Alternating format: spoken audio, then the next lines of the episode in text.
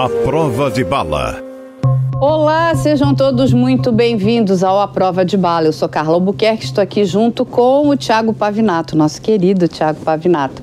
E a gente vai trazer para vocês hoje a questão do atentado que a vice-presidente da Argentina, Cristina Kirchner, sofreu nesse último dia 1 de setembro de 2022. Mas a gente não vai parar por aí, não. A gente também vai trazer todos esses crimes que estão sendo imputados a ela e a grave crise política e financeira que assola a nossa querida irmã argentina, não é isso, Pavinato? É isso, Carla. A gente tem aí mais um episódio triste de uma pessoa tosca com ideais políticos toscos que realizou um atentado muito sério, mas é, falhou por ser um atirador também tosco e que, além de suscitar questões de direito penal e a questão internacional, um brasileiro naturalizado argentino que comete um crime em solo argentino, a arma era de verdade, a arma era de brinquedo. Esse brasileiro, ainda por cima, né, revelou-se depois, ele era é, um frequentador de sites, é, de grupos de ódio racial, disse até que ele era um neonazista por conta da tatuagem que ele tinha no seu cotovelo direito. O que acontece se a arma fosse de brinquedo, o crime é impossível, ele seria apenado? Se ele fugir para o Brasil, ele pode responder ao crime, é, ao crime no Brasil? Ele pode ser extraditado para a Argentina? E outras questões que se levantam com base a partir desse atentado, que é por que é que a pessoa comete um ato violento com arma? E aí começou-se a falar: ah, nós vivemos tempos em que líderes fazem apologia às armas. Isso é culpa dos líderes que fazem apologia apologia às armas. Mas o que é verdade? O que é mentira? O que pode acontecer? O que deveria acontecer a partir desta triste cena que nós tivemos na semana passada? E aí, só para a gente lembrar as pessoas, quem comete né, esse atentado contra a vice-presidente da Argentina é o Fernando Sabag Montiel. Como o Pavinato aqui já falou, ele é brasileiro mas o pai é chileno e a mãe é argentina. Ele mora na Argentina desde os seis anos de idade, ou seja. Desde 93. Exatamente, há muito tempo, né? Ele tem 35 anos, ou seja, 29 anos morando na Argentina. O que se sabe é que ele possui um imóvel ali na cidade de Buenos Aires e aluga esse imóvel para um salão de cabeleireiros. Ele, inclusive, às vezes pede para dormir num pequeno quarto, né, que fica na, como se fosse uma sobreloja desse salão uhum. de cabeleireiros, inclusive fica meio imundo, meio sujo. E pelo que se apurou, esse atentado do Fernando está sendo visto como um atentado de um lobo solitário. Inclusive, pessoas que convivem com ele trouxeram esse perfil dele. Isso a gente não sabe, isso vai, né? É necessário que as investigações da polícia argentina ganhem aí um corpo. Mas o que é de se aterrorizar nesse momento é que a polícia apreendeu o celular do Fernando. Porque no primeiro momento foi dito que ali teriam informações que seriam cruciais para né, desencadear aí quem ou que grupos estariam por trás desse atentado. Se é que existe realmente algum grupo ou somente uma pessoa extremamente descontente com esse governo. Que não é, né, de de se achar nenhuma novidade, porque assim, a Argentina ela vem decaindo, ela vem empobrecendo, né? Uma nação que foi tão rica, né, tão próspera, vive hoje um caos financeiro, político, econômico de desemprego, um caos sem precedentes. Mas o que, que acontece com o telefone do Fernando Pavinato? A polícia pegou o telefone e foi tentar abrir, uhum. né? Estava bloqueado. Não conseguiu. E aí falou: não, não estamos conseguindo, não estamos conseguindo. Vamos mandar para a Polícia de Segurança Aeroportuária, em Ezeiza. Porque lá eles têm mecanismos que seriam né, mais potentes, softwares, enfim. Não entendi muito bem, mas esse telefone foi levado para Ezeiza.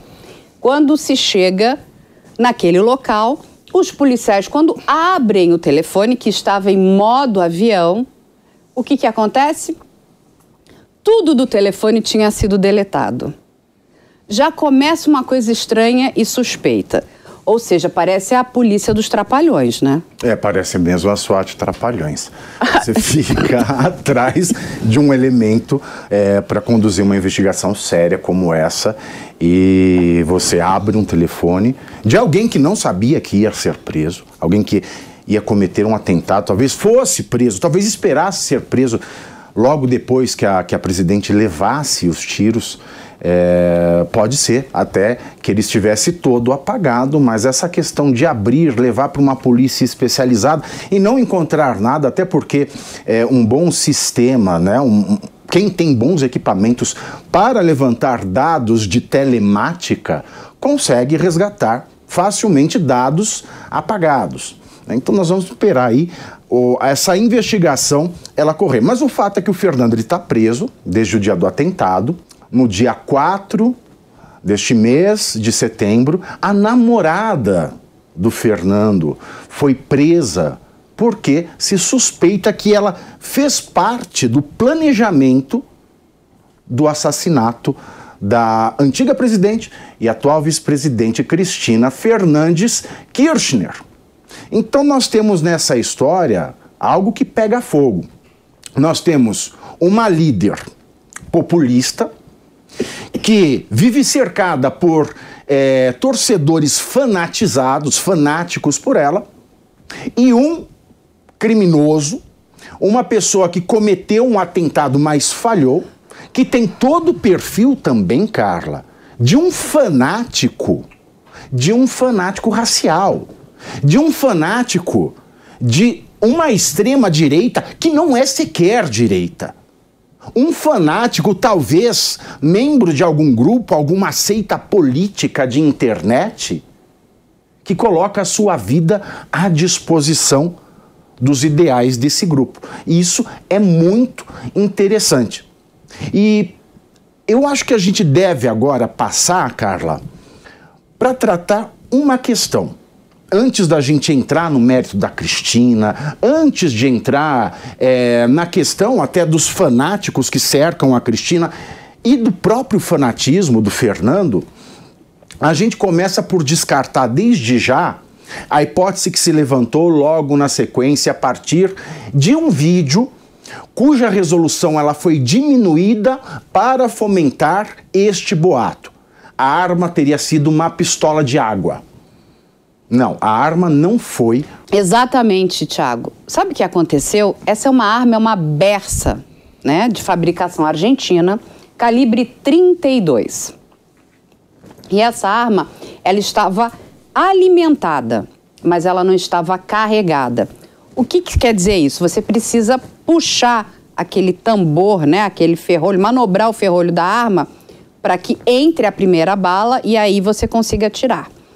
O que a polícia não conseguiu entender é por que, que isso não aconteceu, por que, que ele não puxou esse ferrolho, não engatilhou a arma.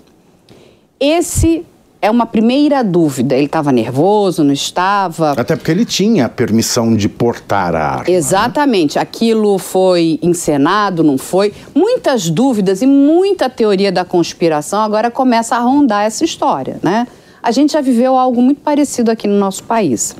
Então, estamos vivendo agora lá na Argentina. Mas só voltando um pouquinho à questão do, do telefone, que é hum. é sensacional, né? Porque, como o Pavinato falou aqui, hoje nós temos tecnologia suficiente para recuperar qualquer coisa que tenha sido apagada, inclusive queimada. Vamos lembrar que hoje todos esses telefones trabalham com nuvens de segurança de informação. Então não tem essa conversa fiada de que tudo foi apagado, deletado e nada pode ser recuperado. A gente espera que realmente ali entre um serviço de inteligência policial e não a polícia dos trapalhões. É, aliás, isso só alimenta teorias da conspiração. Né? Vão dizer, olha, era uma arma carregada. O sujeito ali, ele tinha porte de arma, portanto ele sabia atirar. Para dizer o quê? É, uma manifestação de santidade da Cristina Kirchner. Olha, esta mulher não morreu. Uma arma carregada, duas tentativas de. dois tiros né, que foram tentados e a arma não atirou, ela não funcionou. A Cristina é uma santa. Você alimenta ali uma comoção em torno do político que sofre um atentado e mais informações sobre esse caso. Nós temos muitas e mais consequências sobre esse tipo é, é, é, de martirização, né, de santificação de um candidato ou de um político ou de um líder que sofre atentado nós sabemos o resultado disso ao longo da história. Não, e aí o que, que acontece? O presidente, o Alberto Fernandes, desculpa, para mim ele deu um tiro no pé. Porque aí ele decreta um dia de feriado em favor do atentado da Cristina. Ao invés de tentar apaziguar, unir forças, porque vamos lembrar que tanto ah, os partidos mais de direita ou de esquerda se uniram naquele momento. É muito grave. Violência, gente, é muito grave. Nós temos que combatê-la a qualquer custo. Não é dessa forma que a gente elimina um oponente ou alguém que a gente não gosta. Nós todos aqui somos a favor da democracia. Mas o que, que o presidente faz? Faz, começa a criar um circo midiático. Aí começa a polarização e começa a briga, né? Porque começa a questão, não, olha isso tudo aqui, é o lado contrário ao governo está tentando destruir e desmoronar, né, o que estamos construindo. A pergunta é, o que de fato eles estão construindo? E vale lembrar que Cristina Kirchner foi condenada a 12 anos. É, veja bem. Essa é a questão. Para mim, esse é o ponto crucial. Gente, eu vou passar aqui a bola para o Pavinato. Vamos entrar nesse meio. Mas eu quero passar uma informação. Durante 12 anos que essa senhora está né, na política, o seu patrimônio pessoal aumentou em 772,97%. Num país que vive a mais grave crise. Só no ano de, no, de 2021, o patrimônio dela aumentou em 96%. Alguém me explica essa conta? Explica, claro. Só tem uma explicação. É, Balzac tem uma frase ótima, que inclusive o Mário Puzo ele usa né, como epígrafe do Poderoso Chefão. Ele fala: por detrás de toda grande fortuna existe um crime. E parece óbvio que o crescimento patrimonial da Cristina, desde a época em que o seu falecido marido era o presidente, Nestor Kirchner, esse aumento absurdo patrimonial deles não tem outra explicação a não ser a corrupção. Aliás, é, esse atentado contra a Cristina, apesar do perfil, apesar do perfil do brasileiro Fernando, naturalizado argentino, apesar de ele ter um perfil político contrário a essa questão neoperonista que representa a ex-presidente e atual vice Cristina Fernandes Kirchner, apesar deles serem antagônicos, um atentado de uma arma com uma arma carregada em que o atirador tem experiência e tem o porte, né, tem o direito de portar essa arma, portanto ele sabe manusear essa arma. Esses disparos não terem sucesso na sua, na sua realização a apreensão do telefone. E eu acho que é isso, Carla. Isso pesou muito. Essa questão que você trouxe do telefone, ela é muito grave, ela é muito crítica. Porque se nós não estamos falando de um dispositivo Apple, né, que você não consegue destravar, não consegue. Mas se você mandou para uma polícia especializada, ela conseguiu destravar. Quem consegue destravar? Porque destravar é o mais difícil. É, aí você vai formatar, deletar tudo? É, porque se você consegue desbloquear um dispositivo é, é muito muito um sofisticado, Samsung, né? Vamos falar, muito sofisticado, você consegue recuperar arquivos deletados. Se você não consegue recuperar arquivos deletados, e consegue destravar, isso já levanta né, uma fumaça de suspeita, uma fumaça pesada de suspeita. E isso acontece no mesmo momento, ela não, foi, não tem a sentença ainda, em que a promotora. É o promotor. É, o promotor federal na Argentina pede a prisão de 12 anos da Cristina Kirchner. E nesse mesmo exato momento em que ele pede a prisão dela, uma prisão de 12 anos, por crime de corrupção, exatamente o que explicaria essa evolução patrimonial de outro planeta da Cristina Kirchner.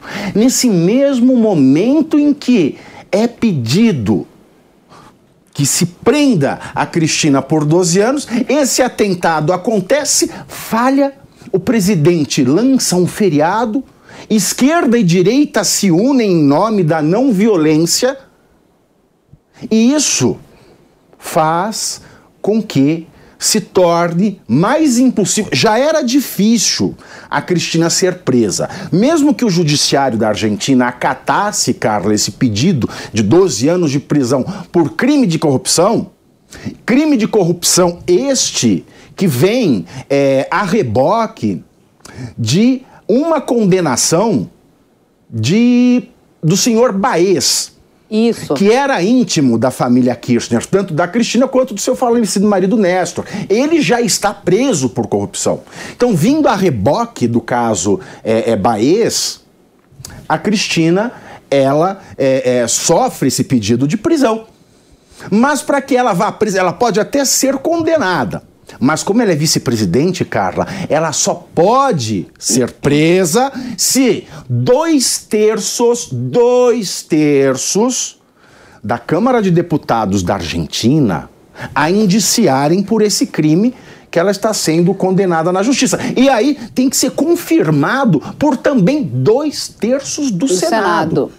E aí, mas é interessante, eu vou pedir até para o Pavinato explicar aqui para gente porque é o seguinte, o nome do promotor que pediu né, a condenação da Cristina é Diego Luciene. Diego Luciene, exato. Isso. Ele, ele pede, né, faz esse pedido de 12 anos de prisão por associação criminosa, improbidade administrativa, fraude contra o Estado, de 2007 a 2015. Essa vice-presidente dirigiu contratos bilionários de obras rodoviárias na província de Santa Cruz, junto com esse in, que virou o grande empresário magnata da construção, Laércio Lázaro, Lázaro Baez. Baez. É o nosso Marcelo Odebrecht, né? Ali o. E o que acontece? É, eles construíram, aqui eu tenho aqui a conta de 51 concursos de obras, que também foi levantado que eram obras desnecessárias, sem nenhum fundamento para aquela região, ou seja, a única função era para enriquecimento desse grupo. E vale lembrar, gente, que não é só a Cristina que está nesse bolo jurídico. Tem mais outras 12 pessoas. O Lázaro Baez, como o Pavinato aqui já explicou, preso. Já está preso. Mas ele é colocado como sócio do casal Kirchner, Nestor e Cristina. Ela alega absolutamente, nunca recebeu nenhum dinheiro. Que toda essa fortuna, né, que foi, inclusive ela recebeu uma grande fortuna do marido, né, ela recebeu 31 milhões de dólares. Gente, é um. Mas que ela ganha, eles ganharam tudo isso com o escritório de advocacia dela. Mas vale lembrar que ela parou de advogar desde 1991. Quer dizer, no final das contas, ela recebeu, né? Ela herdou o patrimônio do marido quando ele faleceu.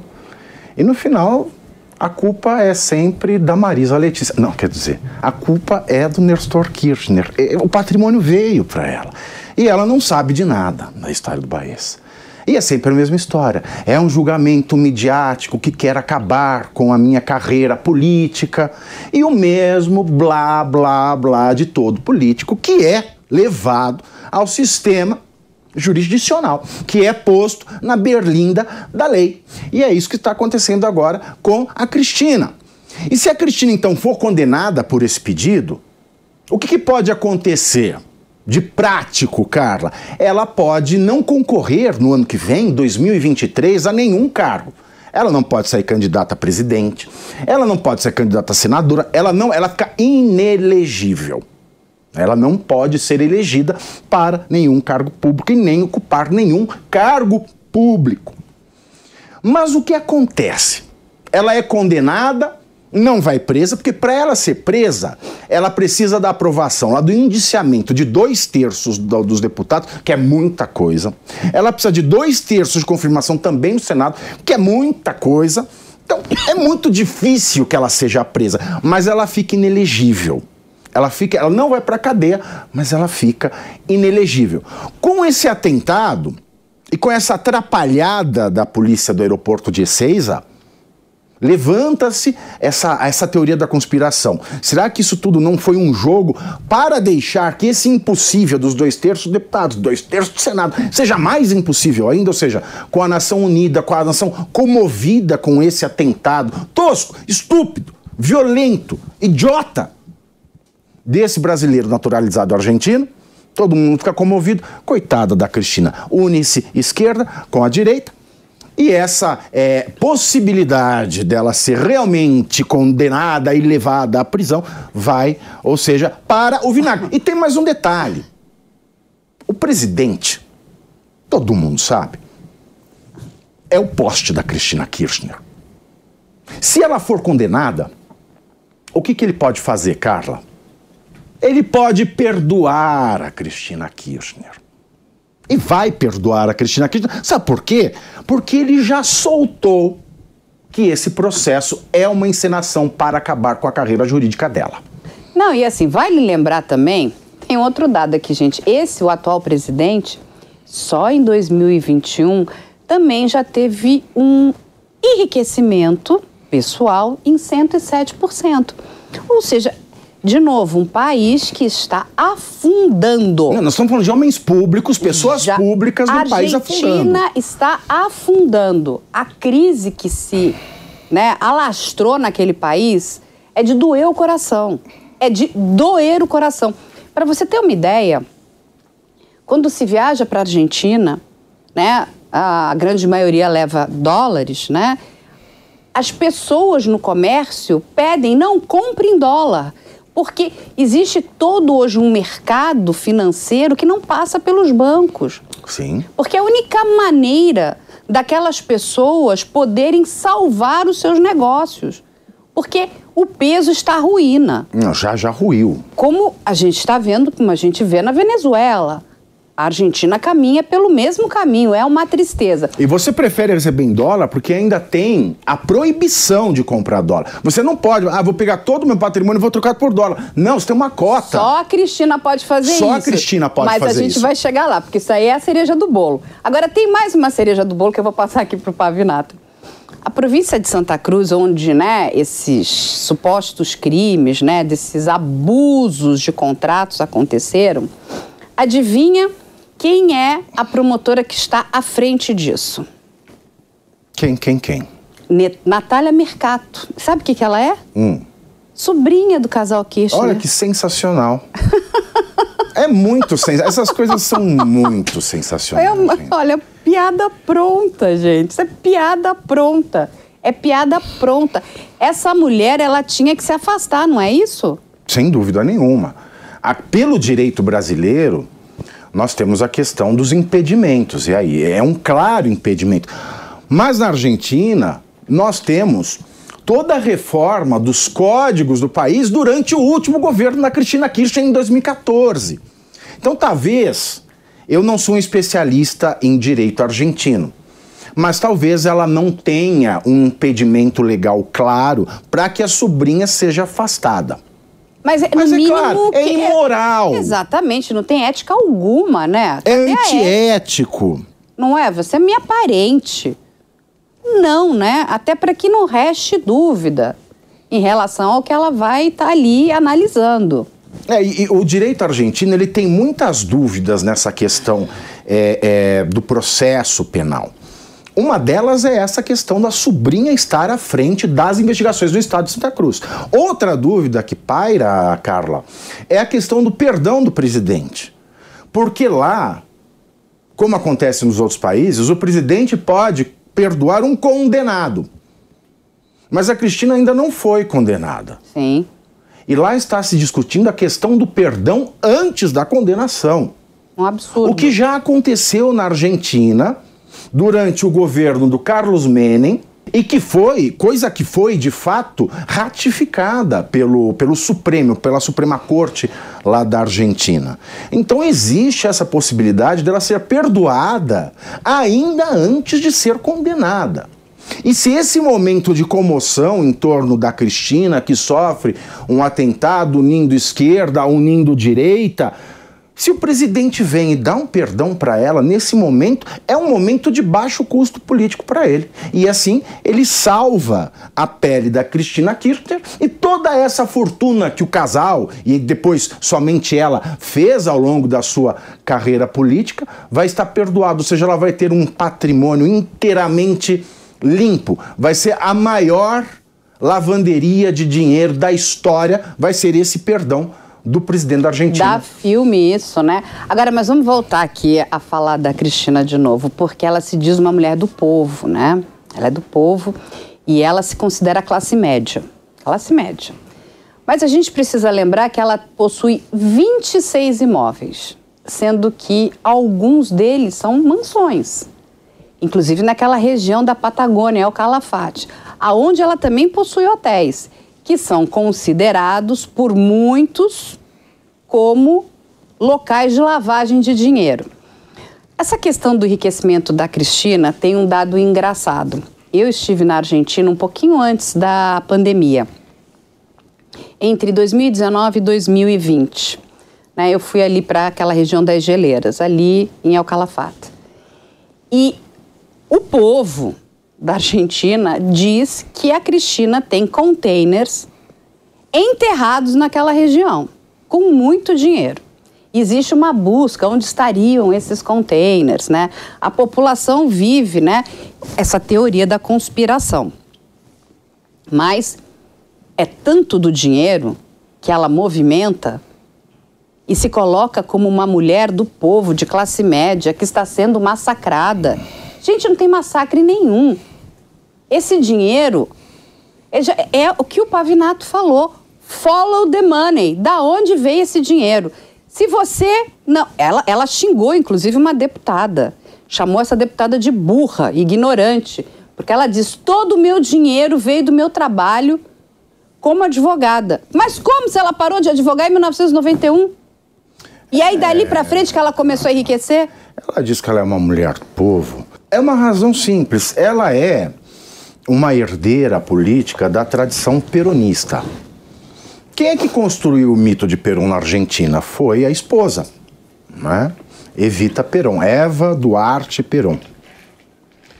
O que, que era Evita, a não ser uma carguista, uma alpinista social, casada por interesse, que, quando seu marido general Juan Domingo Perón se torna presidente, começa a vendê-lo como um descamisado, começa a vender-se como uma mulher do povo. Ela foi uma mulher do povo.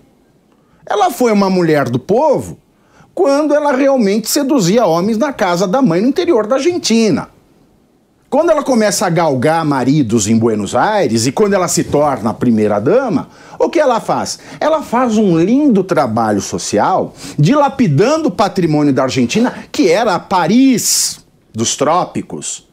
Então ela começa a dilapidar o patrimônio público da Argentina e dar casas, dar carros, dar tudo para o povo. Faz a Fundação Eva Duarte Perón, a Fundação Evita Perón, e dilapida o patrimônio da Argentina. Quem está te dando isso é Juan Domingo Perón. Esta casa você está recebendo de Juan Domingo Perón. Eu estou te dando tudo de Juan Domingo Perón. E ela se usava daquela origem humilde. Mas uma mulher sempre muito bem maquiada, sempre muito bem vestida, muito rica muito rica. A mansão que ela vivia com Perón era uma coisa deslumbrante. Do outro mundo. Deslumbrante. Então ela começa a dilapidar e dá pro povo. Sou uma mulher do povo, eu vim de baixo. Vir de baixo não significa que você continua sendo do povo. Não significa. Ela se tornou, no seu alpinismo social, uma mulher muito rica. E que naquela época era uma novidade você encontrar uma mulher rica vinda de classes baixas, ainda mais no seio da política. Ela sendo uma mulher que veio da classe baixa, muito pobre, ascendeu a primeira dama da Argentina e começou a dar dinheiro da República em nome do marido, se tornou uma santa. Aí ela foi santificada. E com essa. Aí o fenômeno do fanatismo que entra. E o fenômeno do fanatismo nasce em torno do Mas... peronismo e a família Kirchner se aproveita Mas até hoje disso. Vamos lembrar quem era Peron. Eu e Pavinato aqui temos duas amigas em comum, duas mulheres argentinas que o pai fugiu com as filhas porque elas estavam sendo assediadas pelo Peron na época, na sua adolescência, no qual ele escolhia meninas nas escolas para estuprar essas meninas. Essas mulheres, essas meninas na época que, enfim, cresceram depois aqui no Brasil, elas fugiram do estupro. As histórias que elas nos contam são horríveis. Elas deixaram a Argentina com a roupa do corpo. Tamanho era o terror do que se ouvia naquela época. Esse é o Peron o descamisado, né, o marido da santa argentina. Então a gente fica criando santos de pés de barro e em torno disso nasce um fanatismo. Tem várias histórias, né, de que Evita reapareceu, de que é, é, ao lado do corpo embalsamado de Evita apareciam velas. E aí começam, né, toda a mítica em volta daquilo para que você firme um mito e crie uma legião de fanáticos. Fanáticos esses que existem até hoje estão aí em torno mas, da mas Cristina Mas antes da gente entrar no fanatismo vamos contar um hum. pouquinho mais do dinheiro, que esse aqui é muito bom. Como o Pavinato aqui falou, você comprar dólares na Argentina hoje, né? Um argentino é. É, é possível. É muito difícil. E se compra, a cotação é ridícula. Mas, olha só aqui. O, ju, o juiz Julian Erolini, no caso Hotel Sur, pediu para que abrissem os cofres da filha da Cristina Kirchner a Florência Kirchner, porque ela tem ali guardado a quantia de 3 milhões de dólares em espécie.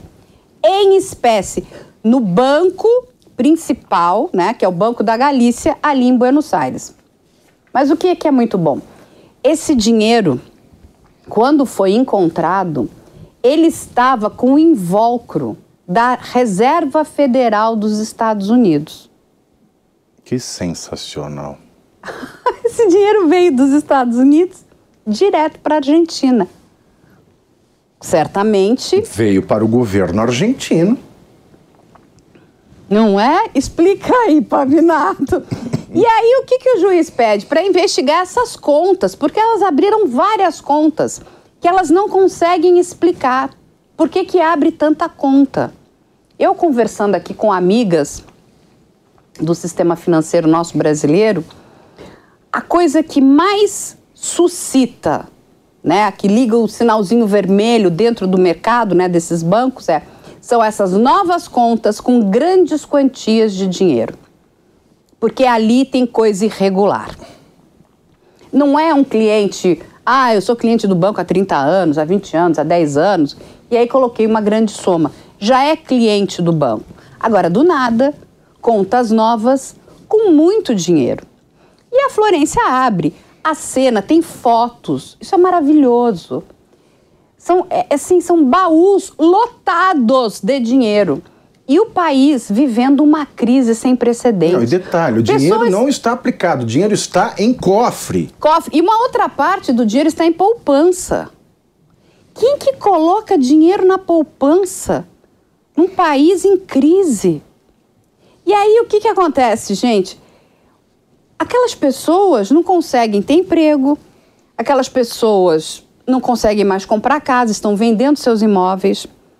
Quem foi há pouco tempo à Argentina. vendendo imóvel ainda para queimar dinheiro. Exatamente. o dinheiro pode virar pó. Mas vendendo tudo que tem dentro das suas casas. E a gente não está falando gente de baixa renda. Em todas as classes sociais. Quem vai hoje à Argentina, principalmente nesses mercados de antiguidade, compra coisas por preços inacreditáveis. Inacreditáveis. Eu só vi isso quando eu estive uma vez em Budapeste. Aquelas pessoas também em desespero, né? Porque é uma crise enorme também que assola aquele país, que elas querem vendendo galé a preço de nada. Ou seja, mas ela tem dinheiro guardado, a filha dela. Da onde saiu esse dinheiro? Dinheiro que supostamente seria usado na campanha deputado do filho. É uma conversa tão suja, né? Tão suja. E sabe, é isso que você me fala aqui agora, a questão do fanatismo. Que pessoas são essas que não enxergam? São roubadas. Seu país está sendo destruído. A corrupção é o pior câncer de uma nação. Ela vai se entranhando e não tem quimioterapia que resolva. Quando eu respeito a minha existência, quando eu dou valor à minha existência, à minha vida, eu sou um sujeito que deve praticar a ética. Ou seja, como eu sou uma pessoa humana e eu entendo que todas as existências de todas as pessoas são tão dignas quanto a minha, eu tenho que passar as minhas concepções pelo crivo do contraditório. Eu não posso ter, porque todo mundo tem preconceito. O preconceito, sem valoração negativa ou positiva, é o conceito que a gente sempre tem quando olha uma coisa nova. A gente vê uma coisa nova, não sabe o que é, vem um conceito, uma concepção que a gente tem na hora. A pessoa ética, ela passa aquele o preconceito, né, que é a concepção inicial que nós temos a cada coisa nova que nós vemos, ao conceito, às concepções dos outros às descobertas científicas, aos fatos. Então, um ser humano ético, que é uma pessoa realmente digna, que é o cidadão habilitado a participar do jogo democrático, ele passa essas concepções, essas imagens que ele tem do mundo exterior, ao filtro da ética. Isso aconteceu. Quais fatos comprovam isso? Isso é verdade ou isso é mentira? Isso é científico ou anticientífico? E no final desse filtro todo, se a minha concepção ela sai, ela consegue resistir, sobreviver a esses filtros, a esse contraditório dos fatos de outras concepções, eu tenho uma concepção minha. O fanático, ele pula todo o filtro da ética. Ele ignora o contraditório, ele ignora os fatos, ele ignora a concepção dos outros. Então ele tem uma informação que ele recebe, mas em nome daquilo que ele se obriga a acreditar e a defender com unhas e dentes, custe o que custar, ele não passa nada pelo filtro ético. Então, se eu sou um peronista, um, um peronista kirchnerista, tudo que acontecer, tudo que vier ao meu conhecimento contra a família Kirchner, eu vou pular o filtro da ética e vou continuar defendendo aquela mulher. É a mesma coisa que acontece na política brasileira, seja na direita, seja na esquerda.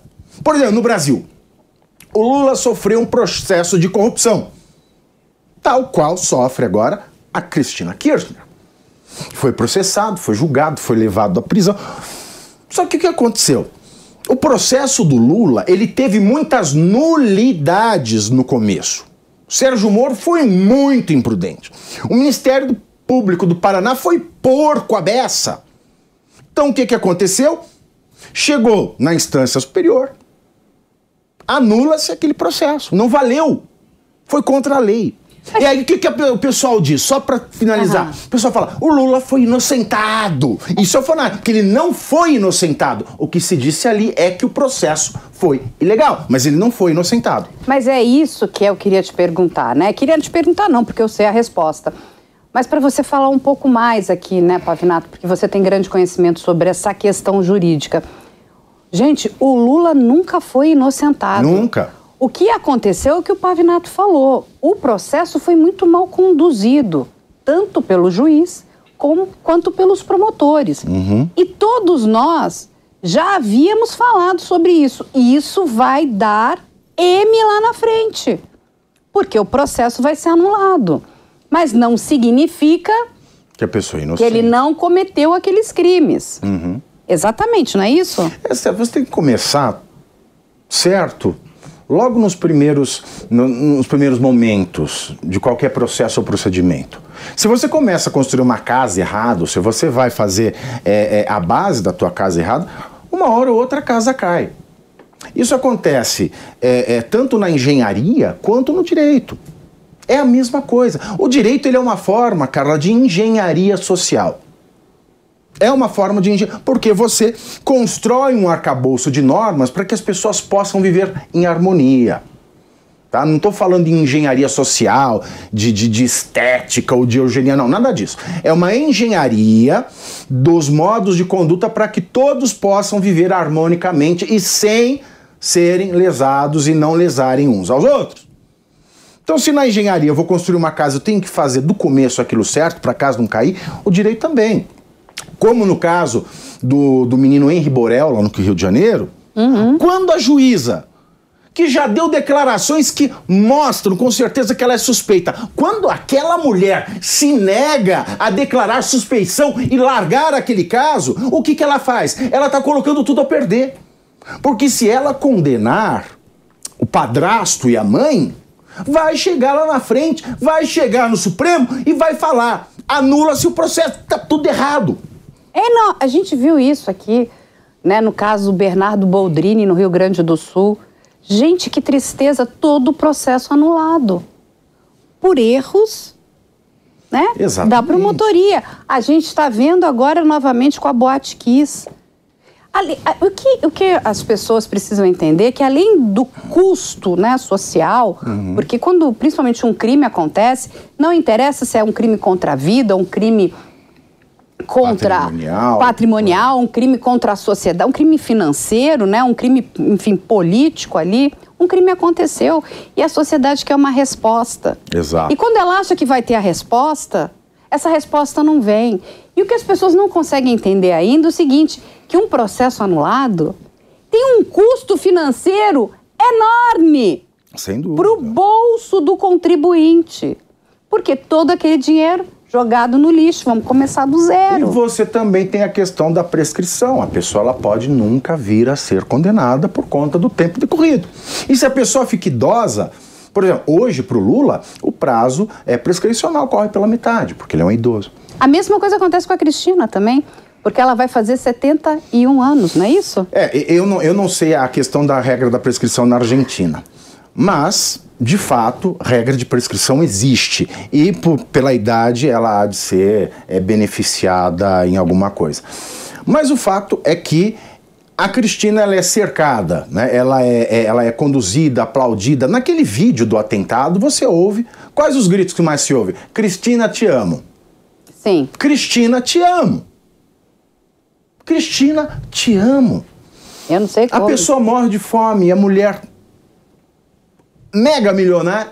Cristina, te amo. Então, o fanatismo, ele é esse fenômeno que solapa as pessoas da ética, que é um instrumento indispensável para o cidadão na democracia, que fomenta e dá possibilidade de continuidade a políticos populistas que só fazem mal à nação. Isso acontece na Argentina, isso acontece no Brasil. Isso acontece na esquerda, isso acontece na direita. O fanatismo, ele não tem é, é, religião, o fanatismo não tem é, classe econômica, o fanatismo não tem ideologia. Ele é um mal que acomete a todas as pessoas que têm prejudicado em si mesmo a ética. Pessoas sem ética são facilmente é, é, entregues, são facilmente seduzidas pelo fanatismo. E esses fanáticos, eles elegem políticos ruins como a Cristina Kirchner. Esses fanáticos, eles não estão nem ligando para crimes que acontecem na cara deles. E também isso acontece, no meu ponto de vista, com o atirador, com o brasileiro, naturalizado argentino, que foi lá e tentou dar dois disparos na Cristina Kirchner e sabe-se lá Deus por quê. Né, por nervosismo, né, ele estava muito nervoso. Afinal de contas, não é todo dia que você vai matar um ídolo da nação. Então você pode ficar nervoso, claro. Você não. elabora, elabora, elabora, vai chegar. Você se dá de frente com a Cristina, que falha, o eu nervosismo vi, acontece. Eu vi imagens, né, e aquilo me deixou um tanto quanto perplexa, de uma dessas fiéis escudeiras de amor eterno a Cristina. Gente, aquela mulher é uma moça bonita. Ela tatuou o rosto da Cristina e do Nestor no corpo dela. Que fanatismo. Assim, Agora, ela não para para perguntar o que está acontecendo com o meu país? Por que, que as pessoas estão desempregadas? Por que, que a economia está ruindo? Por que, que as empresas estão fechando? Um país, gente, que já foi muito rico. Já. Um país que já teve a melhor educação da América do Sul. E que ainda tem um sistema educacional muito bom, apesar as, dos pesares. Mas, mas ele foi. As pessoas elas queriam viajar para a Argentina. Como você falou, era a Paris. Dos né? trópicos. Dos trópicos. Olha como está a Argentina hoje. Sucateada, toda pichada, cheia de favelas, desempregados, pessoas com fome pessoas saqueando, né, cometendo arrastões. Saque. fazer. O turista que vai para lá leva dinheiro, que é para tudo é cambiado no dinheiro. Exatamente. Porque as empresas, os, os restaurantes, aquilo que está pedindo aquilo pelo amor de Deus, para eles terem algum, né, um pouquinho de segurança financeira. E uma é quando chega o turismo. Dois, né? Uma pessoa tatua os dois responsáveis por essa situação no corpo. E tatuar é uma coisa assim tão, tão pesado, né? Você marcar o seu próprio corpo com duas outras pessoas que são tão falíveis quanto qualquer outra pessoa no universo. Isso é muito crítico. Então veja que aí nós temos uma batalha. Nós temos aí os apoiadores fanáticos da Cristina e temos esse cara do atentado que também é um fanático. Se for um lobo solitário, ele é um fanático do tipo fanático islamita.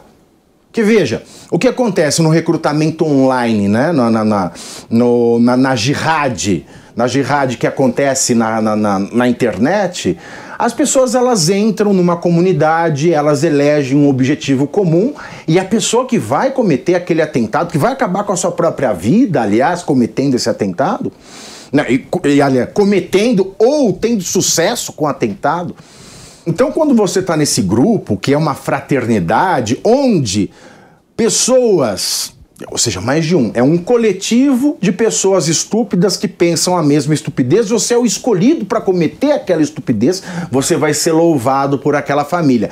Então, quando você não tem ética o suficiente, o fanático não tem ética, porque ele se sente diminuído. Ele não vê significado na vida dele.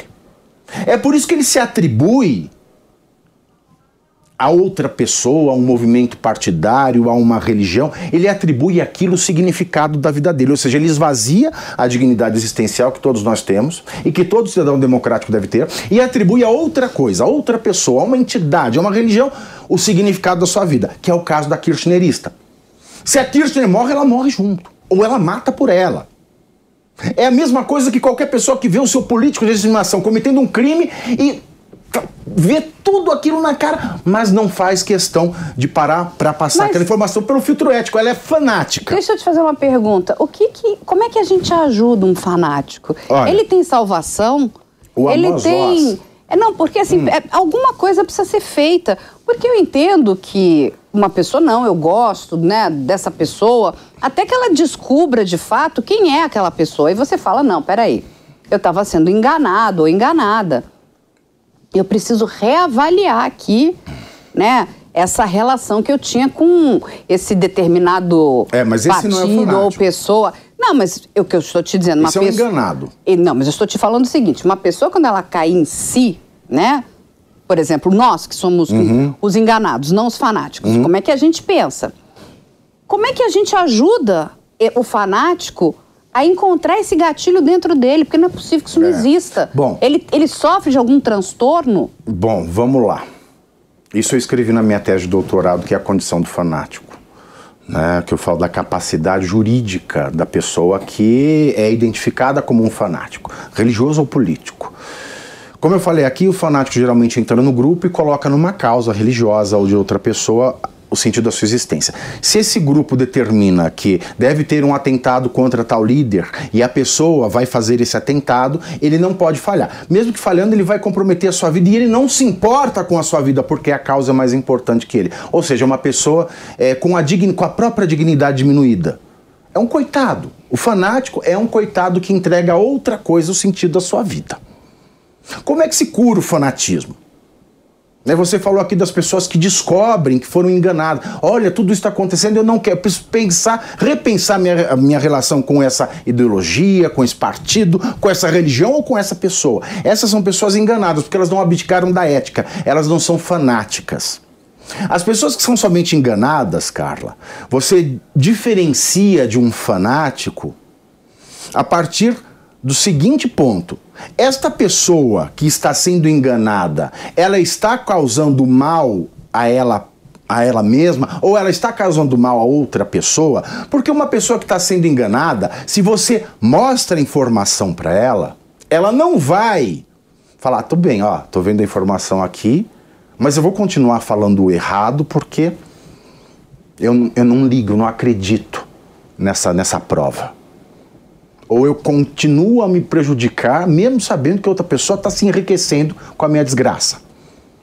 Então o fanático, ele tem os meios, ou está à disposição dele, os meios para que ele deixe de praticar aquilo que ele pratica como um ato de fanatismo. A pessoa enganada, você descobre que é um mero enganado quando, diante desse meio, diante dessas informações, ela repensa os seus atos, ela repensa a sua situação. Amos Oz, um escritor israelense que morreu há pouco tempo, que foi um, um, o grande arauto contra o fanatismo, Ele é ótimo. ele dizia o seguinte, que a grande luta deste nosso século é a luta contra todos os tipos de fanáticos. Nós temos que lutar contra todos os tipos de fanatismo. Essa é a grande luta, essa é a grande batalha dos nossos dias. Nós devemos lutar contra os fanatismos. E como é que se luta contra o fanatismo, segundo Amos? Com boas leituras e com senso de humor. Porque um fanático, Boa. ele se nega a ler coisas contrárias àquilo que ele prega e também não tem senso de humor nenhum. Um fanático pode ter ironia, mas senso de humor Mas ele não é tem. isso que é o problema nos dias atuais, né? E principalmente em relação às nossas redes sociais, né? Como a gente trabalha com essa questão, né, da inteligência artificial, a própria rede só coloca aquilo que você procura. Uhum. E o que que acontece? Você acha que o teu mundo é Né, Você aquilo. vai criando bolhas epistêmicas, E caixas aí- de eco. Você aí- acha que só, só, só é aquilo mundo. Exatamente. Aí o que acontece? Você começa a achar que tudo aquilo que você que, que é o teu desejo, né? Esse teu desejo fanático, é uma realidade. Uhum. E você não para nem para olhar o outro. Até para discordar ou pegar alguma outra informação, porque eu acho que a gente tem sempre, como você fala, a questão do contraditório, e por mais que eu não goste de A, de B ou de C, a gente precisa entender o que que é A, B ou C. Exatamente. Ler. Será que eu estou completamente certa? Será que eu estou errada? O que, que está acontecendo? Sabe, colocar a- a- o nosso pensamento para trabalhar. Exato. E não vir com tudo mastigado. De fontes que muitas vezes não são nem confiáveis. É. Ah, o homem ético ele não para para checar a confiabilidade. E o fanatismo, só para finalizar sua pergunta, não é uma doença mental. Também não é um transtorno de personalidade. O fanatismo, quando você identifica uma pessoa sem senso de humor, não tem senso de humor nenhum, fazer uma piada sobre si ou aguentar uma piada contra o seu ídolo, né, não há senso de humor nenhum. Quando você identifica o fanatismo na pessoa, certamente eh, o fanatismo, porque o fanatismo é um hábito, é um hábito de não ser ético. E quando você encontra alguém com o hábito de não ser ético, que não tem senso de humor, você pode ver, aquilo é um fanático e esse fanatismo ele esconde porque ele ajuda a desenvolver doenças ou transtornos. Doença é uma coisa, transtorno é outra, mas ele desenvolve doenças e transtornos psiquiátricos. O fanatismo ele, ele é um campo fértil para a pessoa que já tem a predisposição, por exemplo, a um transtorno obsessivo compulsivo.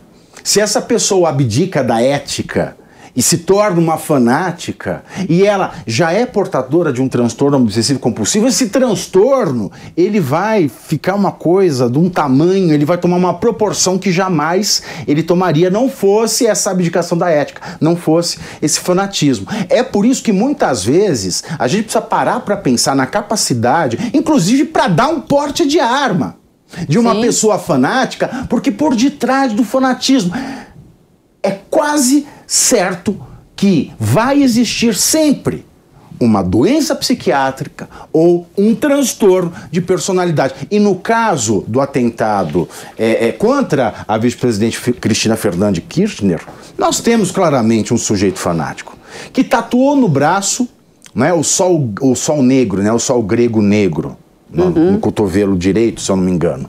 Que é um símbolo que é muito popular entre os neonazistas hoje. Neonazista também é uma coisa muito louca. Por que, que pegaram esse símbolo? Porque o Himmler, que era chefe da SS na Alemanha nazista, comandada por Hitler, o Himmler era chefe da SS e a SS adotou esse sol. Então pegaram esse sol e é, adotaram, os neonazistas adotaram como um símbolo. Ele tem tatuado isso. Você é um fanático quando você é um nazista. É um fanático. Então você não pode dar um porte de arma para uma pessoa que é fanática. De jeito nenhum. E, e, e, o que eu acho engraçado é essa questão do neonazismo. Eu, eu chamo de o neonazismo pardo. É o neonazismo de neonazistas que seriam executados por Mengele e por Hitler. Ah, sim, porque não são arianos o suficiente. Não são, não são. São grupos que alimentam uma fantasia por governos fascistas ou nazistas, mas que seriam mortos na primeira oportunidade. Você vê as fotos do, do desse cara que tentou matar a Cristina Fernando, né? Fernando. Ele é um cara que Sabag abusa de filtro para se branquear. Você olha as fotos que ele postou e vídeos e fotos do momento em que ele é preso, ele é muito mais escuro que aquilo. Completa, assim, para mim é o ápice da estupidez. E é por isso, gente, que a gente indica aqui novamente para vocês a estética da estupidez aqui do Pavinato.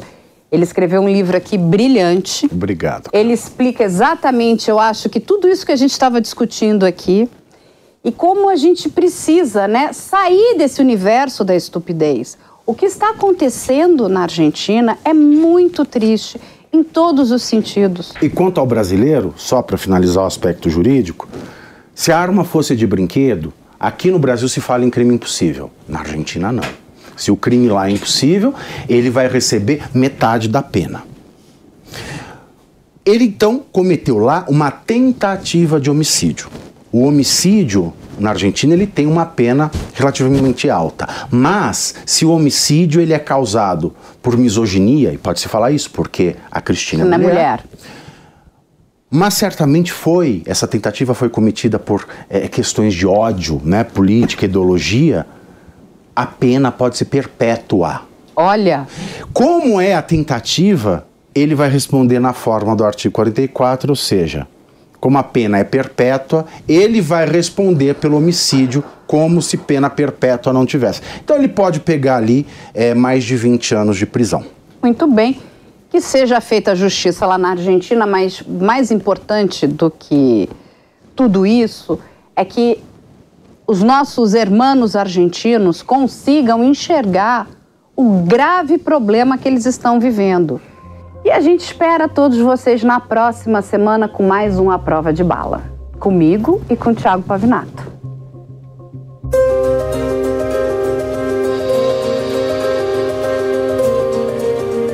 A prova de bala. A opinião dos nossos comentaristas não reflete necessariamente a opinião do Grupo Jovem Pan de Comunicação. Realização Jovem Pan News.